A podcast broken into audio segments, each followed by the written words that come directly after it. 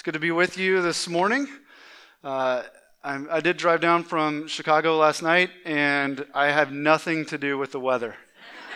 Pro- it was actually warmer there than it is here. So don't blame me.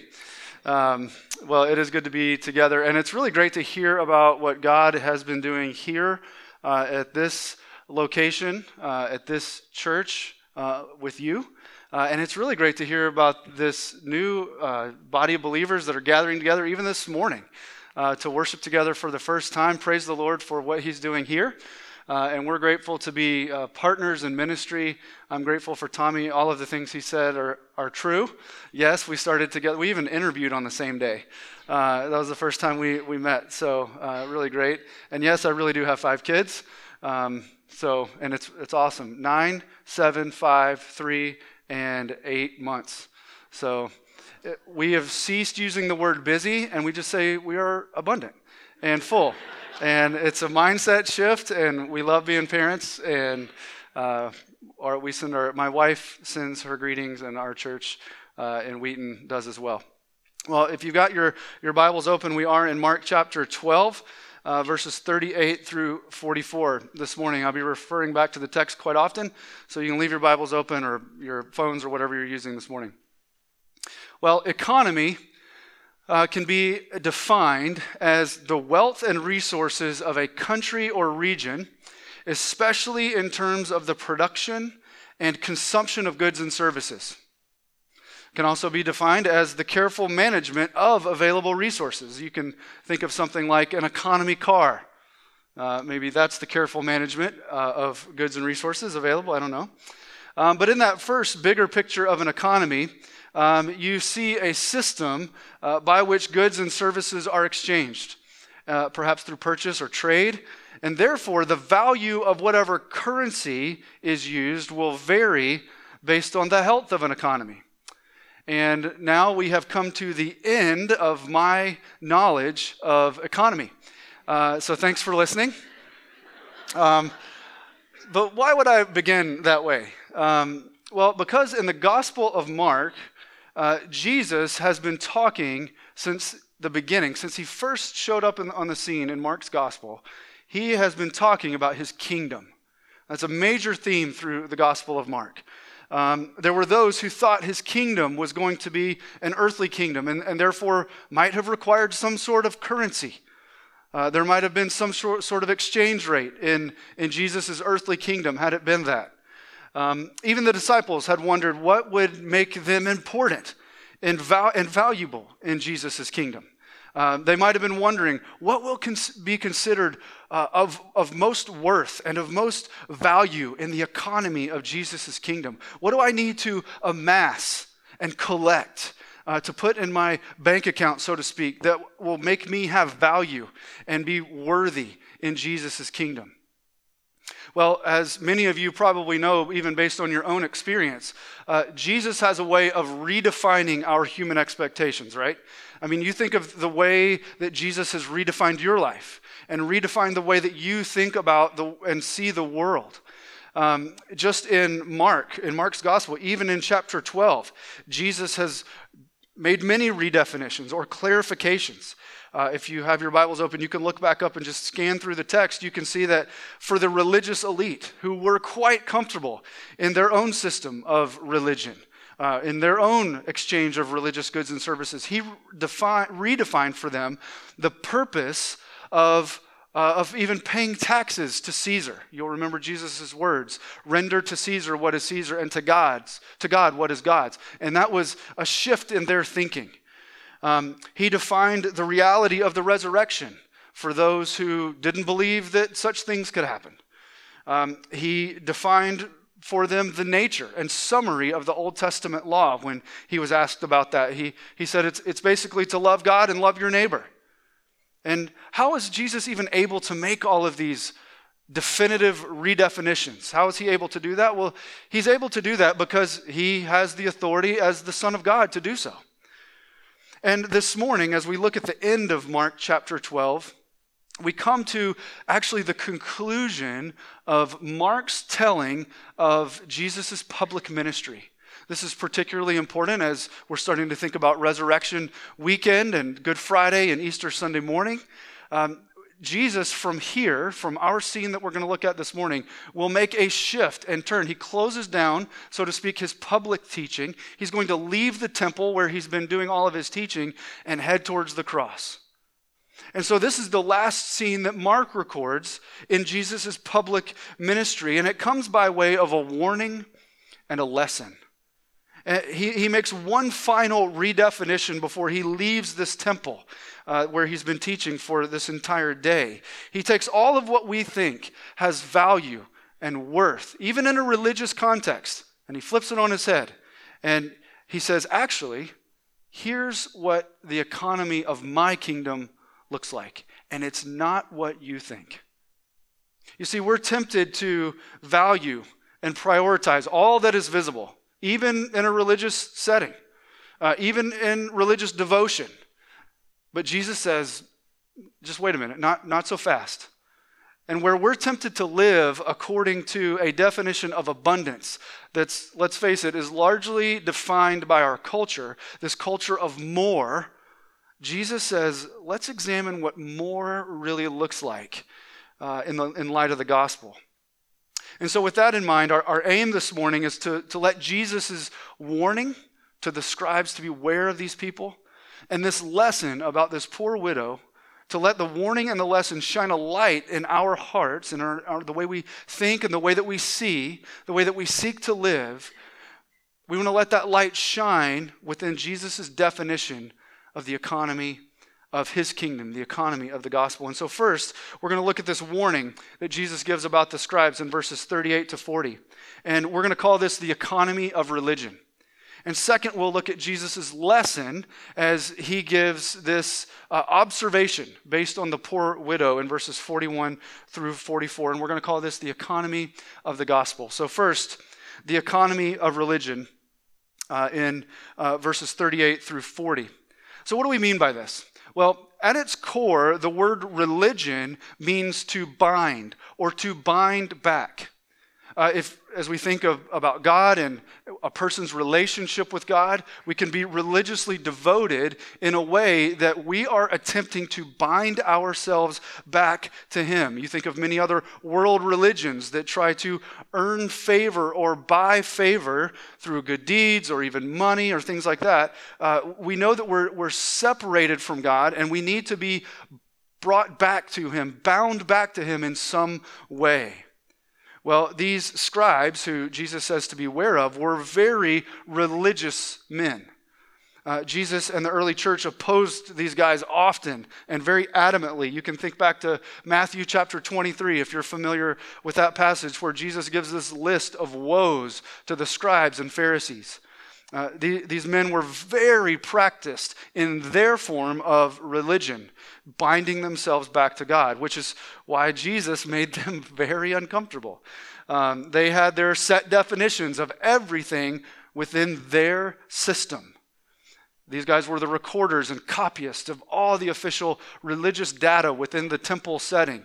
And they controlled, they, they controlled what was valuable, what had worth. They set those values within their own religious economic system. And Jesus tells us right from the beginning to beware of them. Now, why? Why? Because he gives us this little list, uh, a, little profile of what they might look like. So, first, he says, well, they like to walk around in long robes. Now, why should we be, uh, beware of that? Didn't everybody back then wear robes? Well, yes, uh, sort of. Not quite like these robes. These robes were long flowing robes, probably white, bleached white, uh, so very bright and noticeable, whereas most people walking around those days would have worn, worn, colorful clothes or, or even dark robes. These would have stood out. And so wearing this kind of robe would have set them apart as distinguished scholars or, or men of importance. Um, it's kind of like uh, on the, the Friday of a high school football game. Um, I asked in the first service, let's see how you guys do. Um, football, high school football important around here? Same response. yeah, I guess it depends on where you went to high school. Um, i grew up in the Atlanta area uh, in, in Georgia, and high school football is a big deal. It's not quite like Texas football. Um, but every Friday of game day, all of the football players, what did they wear? L- jerseys or Letterman jackets. You remember Letterman jackets? And that was a distinguishing feature, that uh, piece of clothing that you got to wear to set you apart on game day. That guy's important. That person's important. They're going to play in the game tonight. Um, now, just a word of, of, uh, of warning if you are out of high school and still hanging on to that letter, Letterman jacket, it's probably time to let that go, okay? That's free. All right. Um, so these robes, though, would have been like their spiritual Letterman jackets. They let everybody know you need to pay attention to me. Now, they also liked greetings in the marketplace. Well, we might say also, what's, what's wrong with that? Well, when, you know, when I go to the grocery store or, or, see you around town, aren't we supposed to greet each other and say hi to each other? Of course, you, you should do that. If you don't do that, you should do that. Um, but what's meant here is really more in the title of the greeting. So let's say you're bagging groceries at the grocery store, and you would you like paper or plastic? And one of these guys comes through, or let's say it's a judge uh, in our context. You, if you miss misaddressed them and failed to call them your honor, they would have corrected you. And this is what is meant by they liked to be greeted in this way, uh, in this type of way in the marketplace. Um, they wanted to be greeted properly and with esteem, and they demanded it of everyone. They wanted the best seats in the synagogues and places of honor at feasts. These were considered the first seats. In the synagogues, they would have been prominently featured in front of the congregation. At banquets, uh, they would have been seated as distinguished guests. Um, these are just some of the reasons, though, that Jesus said to beware of them. Because what does this do? It really reveals their hearts. They were in it for the notoriety. But then, in verse 40, the, the profile of the scribes takes an even darker turn. Uh, throughout Scripture, uh, God does give great attention to the most vulnerable in society, like orphans and widows and sojourners. And actually, after this sermon, we're going to take up an offering this morning for orphan care and for adoption. Uh, and so keep that in mind. Um, but there's commandment after commandment uh, throughout Scripture to care for the most vulnerable among us, uh, as well as warnings that God is the defender of these people and he will avenge those who exploit them. God will do that. And widows are at the forefront of that vulnerable group. And so, what is meant here in this text by uh, the scribes devouring the home of the widow, it's, it's a little bit unclear, but it seems at minimum the scribes were taking advantage of these widows. They were draining them of their resources, likely monetary resources. You see, scribes were dependent on the gifts uh, of worshipers or of benefactors for their livelihood. And so, what Jesus means here is likely in, re- in reference to some kind of embezzlement or financial abuse that exploited the generosity of those who were already the most needy among them. They were taking where they should have been giving. Instead of protecting, they were destroying. And these long, pretentious prayers that Jesus is talking about that they prayed, uh, are, he's actually condemning them for this practice because they were using them to prop themselves up in the eyes of the people so that they likely wouldn't notice the other improprieties that were taking place. I'm going to pray this prayer over here so that you won't notice what's going on over here. It's like a misdirection of prayer. And this temptation and these actions, uh, that th- this is what comes to us when we invest in the economy of religion. The currency of outward achievement and status is exchanged for supposed favor before God and man in an attempt to bind ourselves back to God. The accumulation of religious goods and services becomes a priority. People, uh, rather than becoming ministry, uh, in this case, widows, they become a commodity to be used and then discarded once they've served their purpose. Even prayer becomes less about any communication with God and, and more a public payment towards a religious persona amongst those who are watching. I, am purchasing the appearance of righteousness with these things. And Jesus severely condemns this practice. What does he say? He says, they will receive the greater condemnation. The idea here is abundant judgment. I'm guessing this morning that none of you ever want that said about you, right? Well, all of this comes right after Jesus has, has actually interacted with a scribe who he said was not far from the kingdom. You look just a few, few verses back up. Uh, Jesus, in his interaction with this guy, said, You know the law, uh, you, you, you know the law very well. But here's what the law is all about. The heartbeat of the law is love, the love of God. Love the Lord your God with all your heart, soul, mind, and strength, and to love your neighbor as yourself. You see, love is at the center of God, and this is what keeps you near to the kingdom. But the religious leaders here that Jesus is talking about, instead of helping others and loving them, they are harming them. Instead of loving God, you're really loving yourself. And what's worse, and what is the object of this condemnation, is that religion is being used both as the means and the justification for their harm. You see the problem with that? The judgment that comes from that? And therefore, their judgment will be abundant their condemnation will be greater.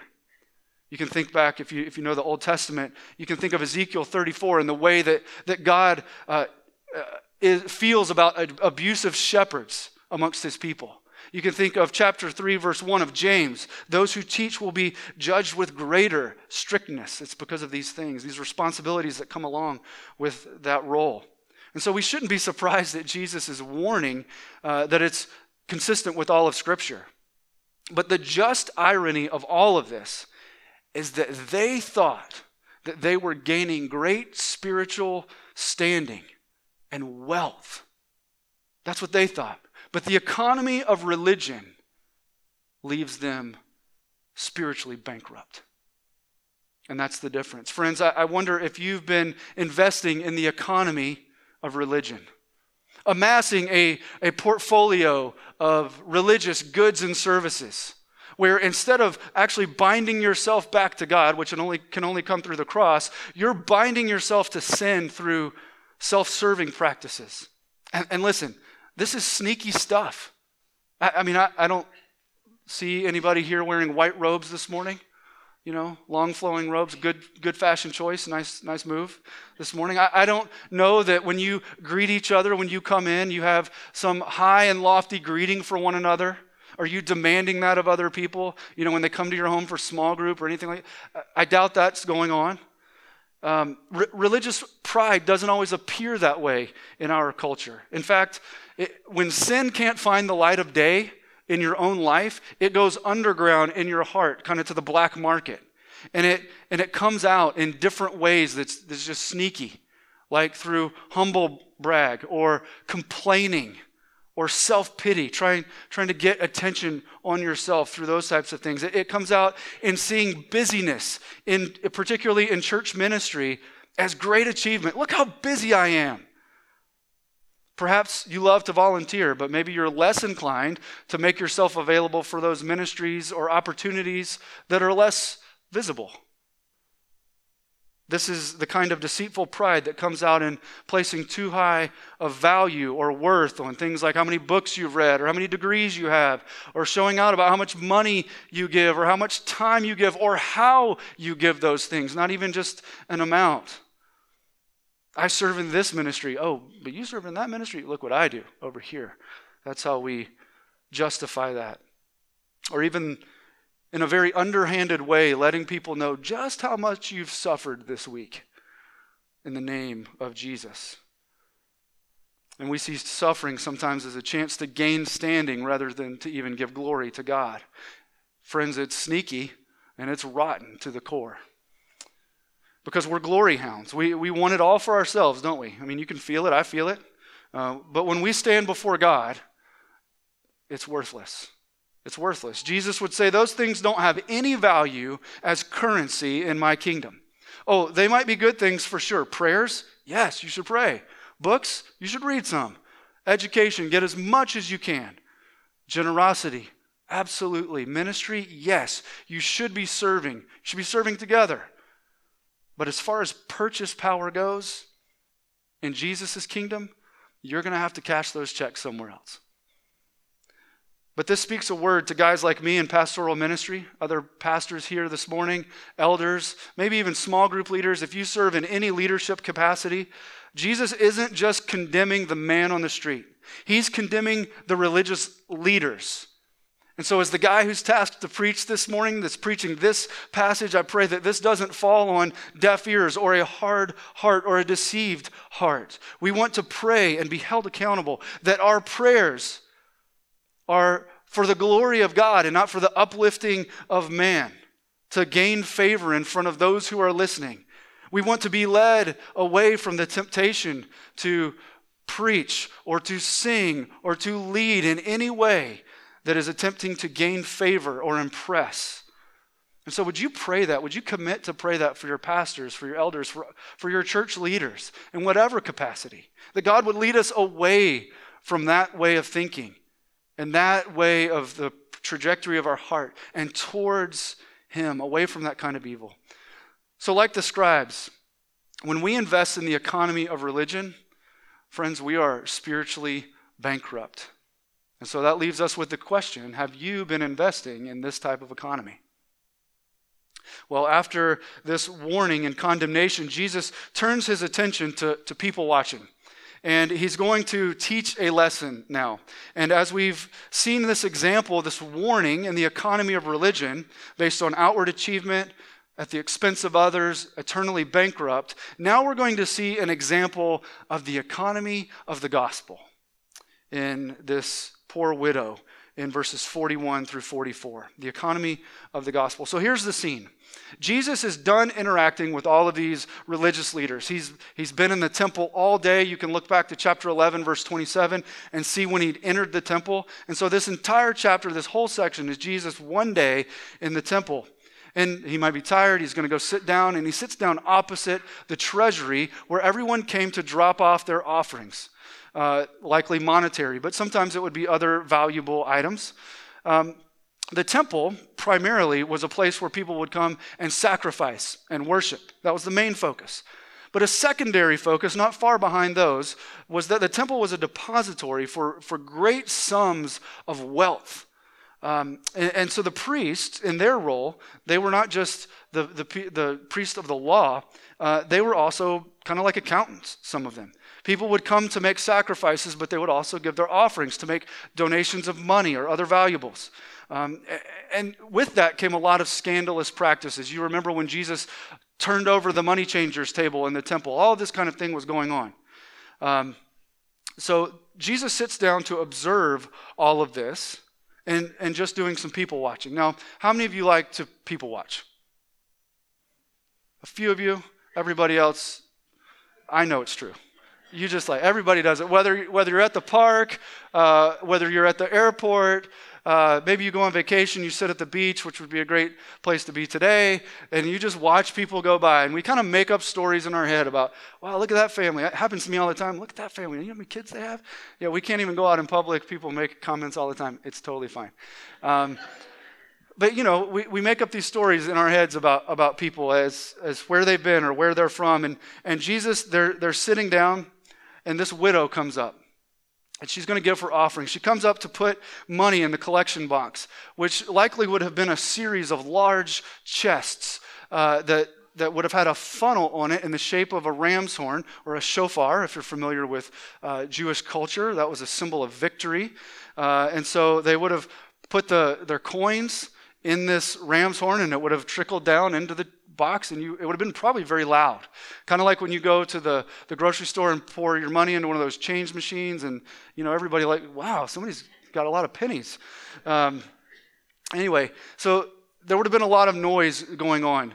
And it would have been noticeable if somebody had put a lot of money in. It also would have been very noticeable if somebody didn't put in very much at all because it didn't make much noise. It would have been quite the contrast.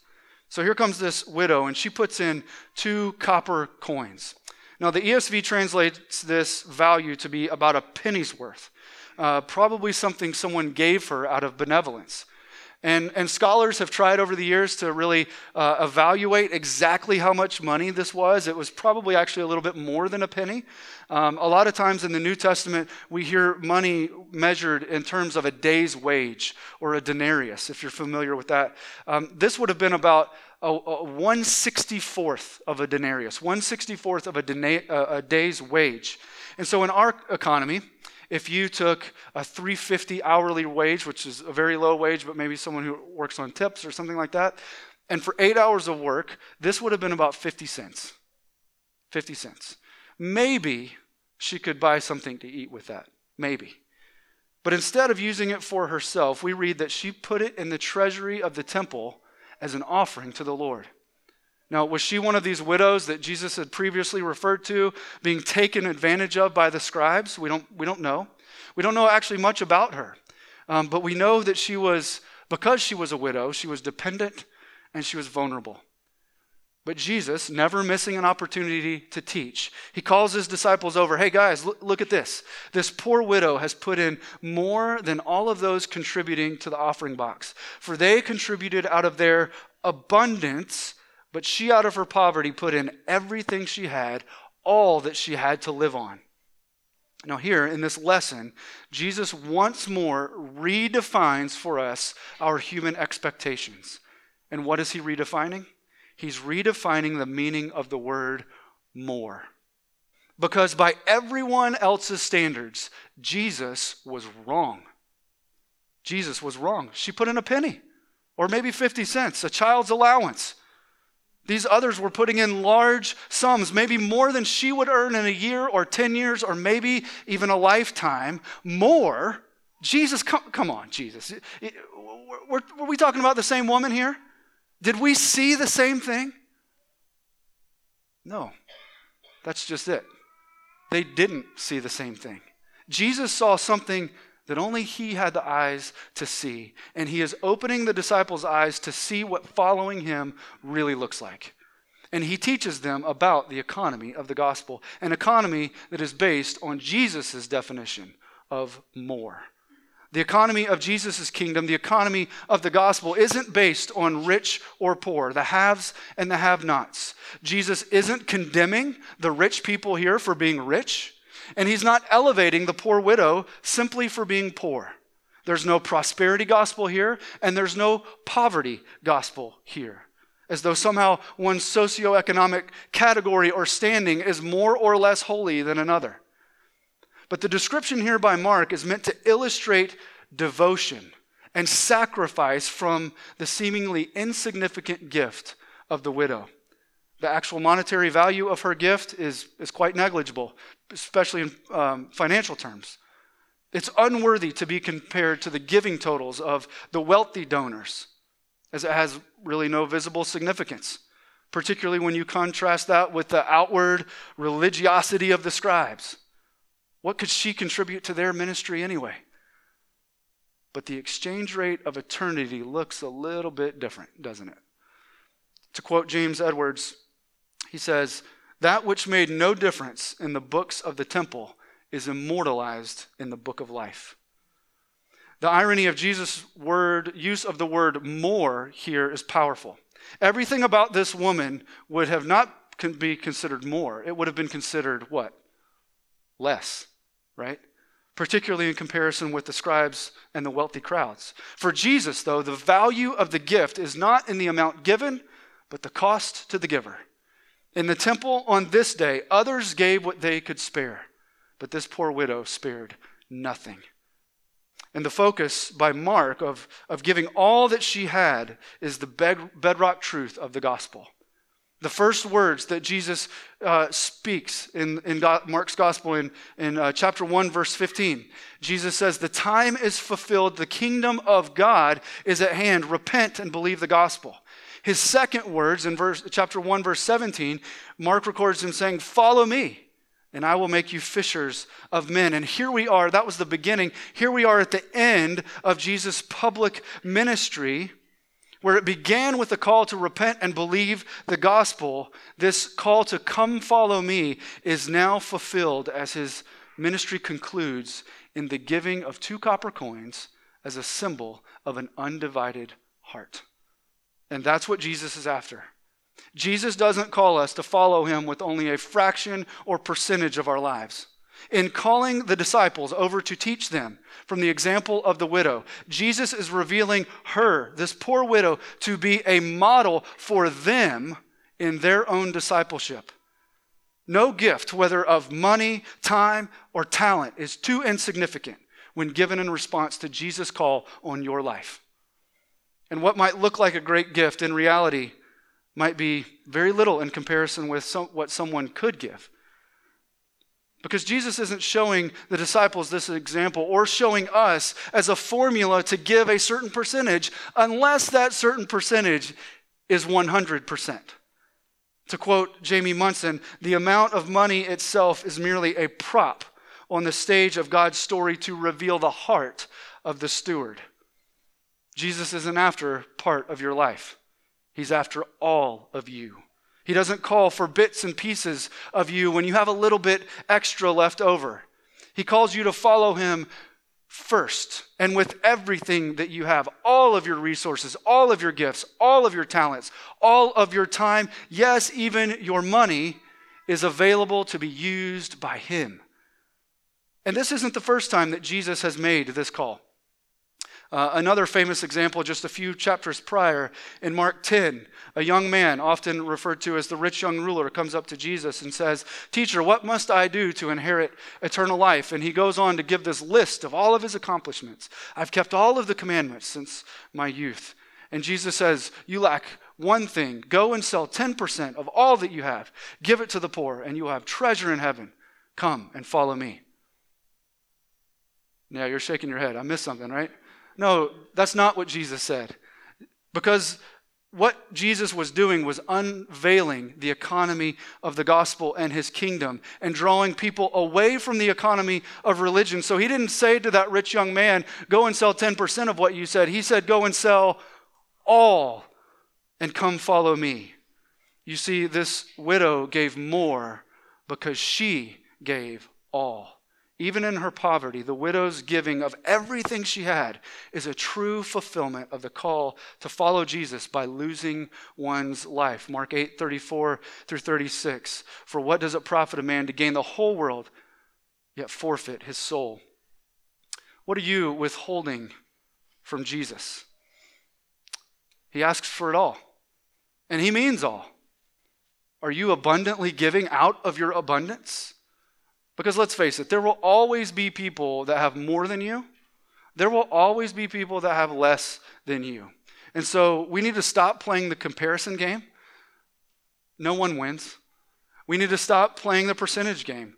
Because when everyone is giving everything that they have, there is no comparison. And, I, and I'm not here this morning to give you an outline of how much you should give based on a percentage. Uh, some of us want a percentage. We desire a percentage. We like structure. It helps us with our discipline. That's true and that's good and that's okay.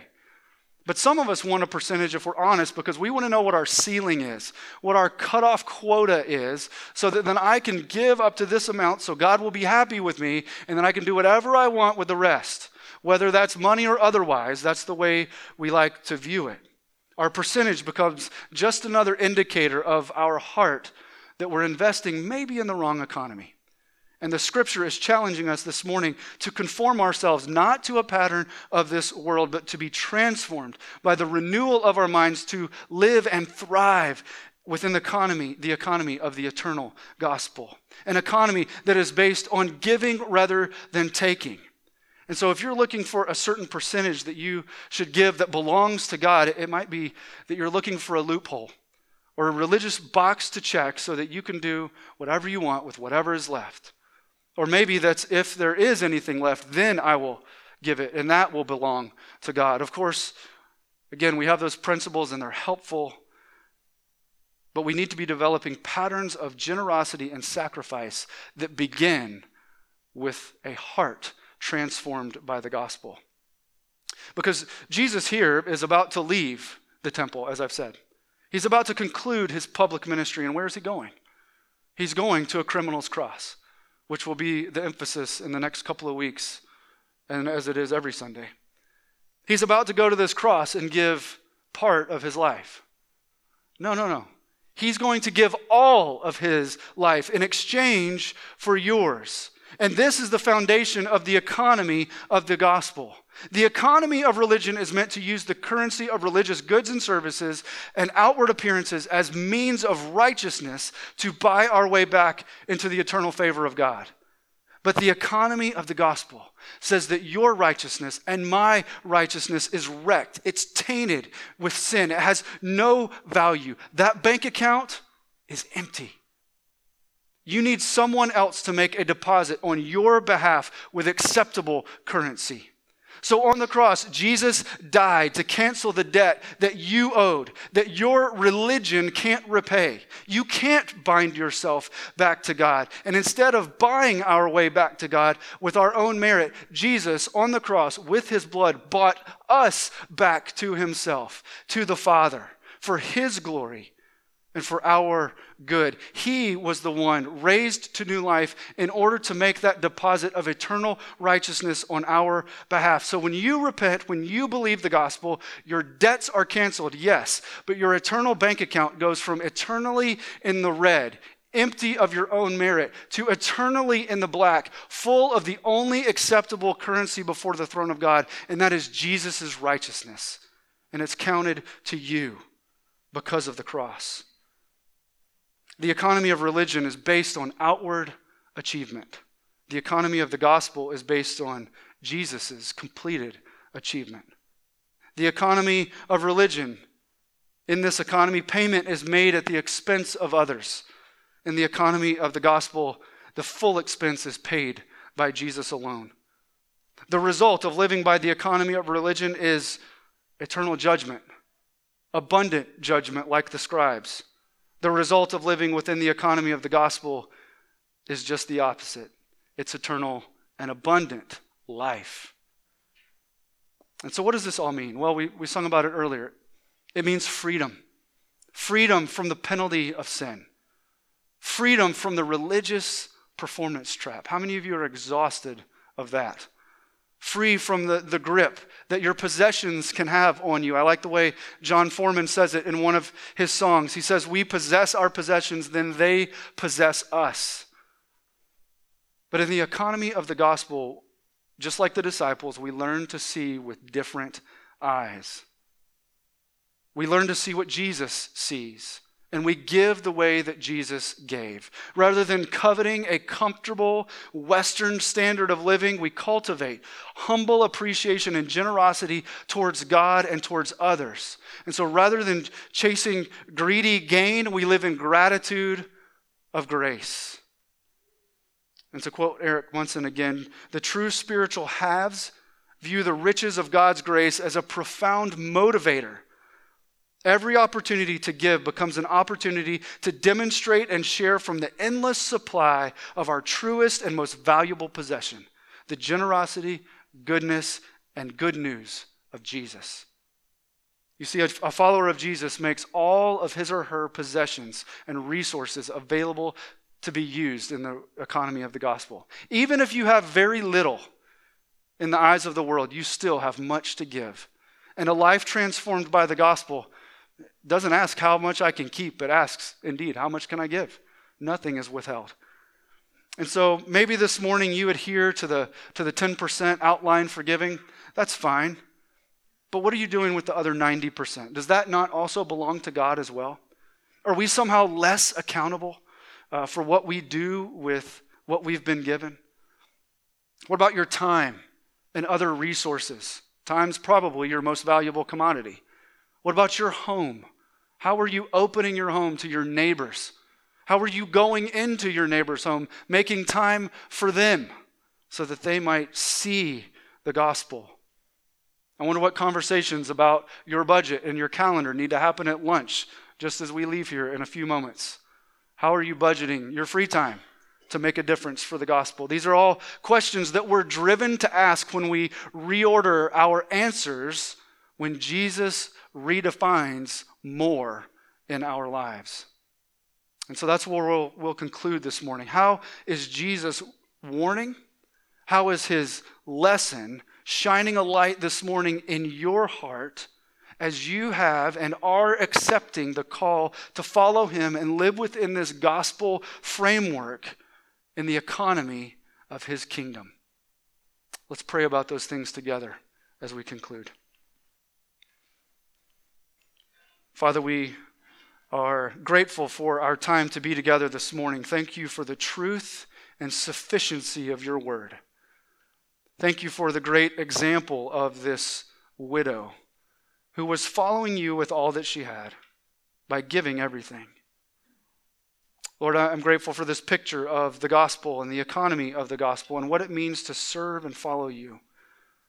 Lord, would you protect us this morning from investing in the economy of religion that really doesn't buy us anything except judgment? Lord, and if there's someone here this morning who is far from you and has been attempting on their own in some way to bind themselves back to you through various practices apart from Christ, would you call them to yourself this morning? Would you give them the gift of repentance and faith that they might believe and be transformed by the risen Savior?